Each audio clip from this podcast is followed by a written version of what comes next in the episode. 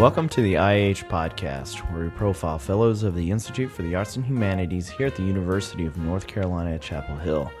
I'm Philip Hollingsworth, Coordinator for Faculty Programs. In this episode, Communication Specialist Melissa Clay speaks with History Professor Kathleen DuVal about her award-winning book, Independence Lost: Lives on the Edge of the American Revolution, which examines the Revolutionary War from the perspective of the colonial outsiders of the Gulf Coast. She also discusses why she loves teaching Carolina students and offers a book recommendation for fans of historical fiction.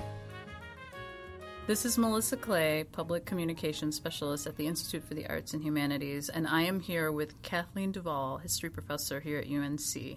Thank you, Kathleen, for joining me. Oh, thank you, Melissa. I want to talk to you a little bit about your recent book, Independence Lost: Lives on the Edge of the American Revolution. Tell us a little bit about your book. So it's about a piece of the American Revolution that people don't know much about. It takes place on the Gulf Coast of what's now the United States. And most people don't know that there were battles on the Gulf Coast between the Spanish on the one side and the British on the other. It really wasn't a place where there were American rebels, which I guess is why people don't know about it. But I use this unknown part of the American Revolution to show that the traditional story we know about the American Revolution, the sort of rise of American independence and the spread of voting rights and such to more and more people, is part of the revolution, but it's not the whole part. So my book is called Independence Lost, and it shows some ways in which some people, some kinds of people, lost independence, lost particular rights, lost land as a result of the revolution. You look especially at groups, some of the marginalized, American Indians, women, slaves, as well as British loyalists, and you weave in these different stories to tell the bigger story of the Revolutionary War as a and something I never think of as a global war. Right, that's right, yeah. So I chose this place because it's part of the United States today, but the American Revolution also was fought in India and Latin America and the Caribbean and Africa. Besides working on this book, though, you also teach. What are you teaching right now? I teach the first half of the U.S. survey. I'm teaching that right now. It's I love teaching that. I get a lot of first years in there. And, of course, most of them are Americans. They know quite a bit of American history, but I'm able to do, I think, similar things in my teaching the way that's what I try to do in my research and writing, which is to say, students, you know a lot about history, but here's some stuff you probably don't know. And not only is it interesting to learn new things about the past, but it also changes the way you see the whole story. So today in my lecture class, we were talking about the origins of slavery, and I said, you can't think of it as 19th century slavery. It's different from that, but the roots of plantation antebellum slavery are there in the 1500s and 1600s. Right. And I'm going to show you the connection as well as how it was different. As soon as I asked you about your teaching, you completely lit up. What are your best moments in teaching? What are the rewards you feel when you're teaching?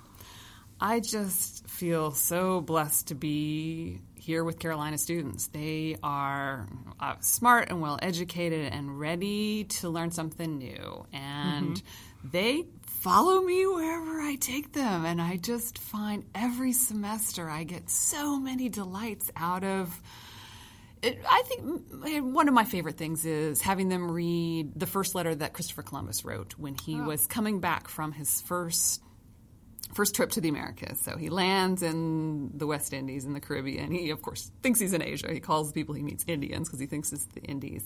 And so I have students read what he saw this very first time that a European wrote about the Americas. And he said some pretty surprising things. He says some things we expect. We can find gold here, all these things.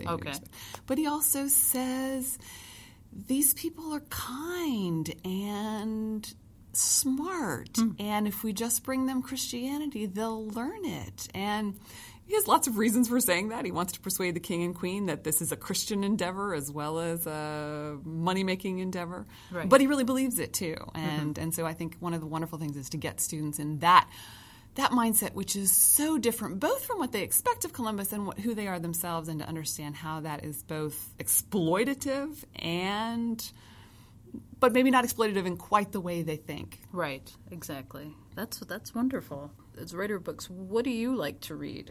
What do you enjoy? So what I really like to read most in my spare time is historical fiction. I think that all the things I love about history and why I'm a historian, fiction writers can approach with more freedom, and I love to see what they have to say, what they do with it. One of my graduate students who graduated a few years ago has become a fiction writer, and she has 2 books now set in early America, mm-hmm. which I think is one of the proudest things of my career. That's great. What are the names of the books? My former student, Katie Simpson-Smith, her most recent book is called Freeman, and it's about these 3 men, a Creek Indian, an African slave, and a white man who sort of run away together. And so because she's a fiction writer, she gets to imagine their conversations. Right. It's based on a real story, but something that a historian could maybe write a couple of paragraphs about. Mm-hmm. Yes. But a fiction writer can write a whole novel about it. Right. And it's just wonderful to see her take real stuff.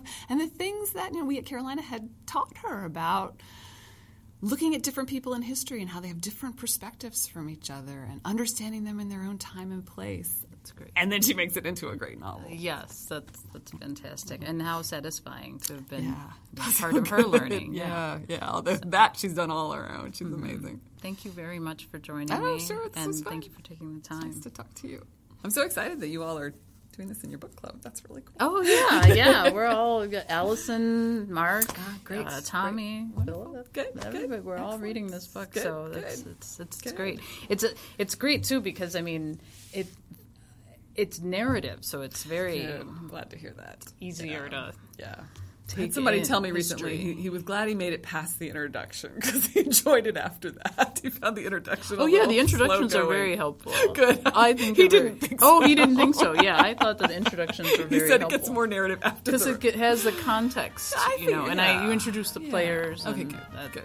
That's very helpful. Good. All right. Great. Thank you so much. Thank you. Check back at ieh.unc.edu for the latest news on our fellows and upcoming events at Hyde Hall. You can also find all our episodes of the podcast on our website, as well as iTunes, SoundCloud, and Stitcher. Please like us on Facebook and follow us on Twitter at @IH_UNC.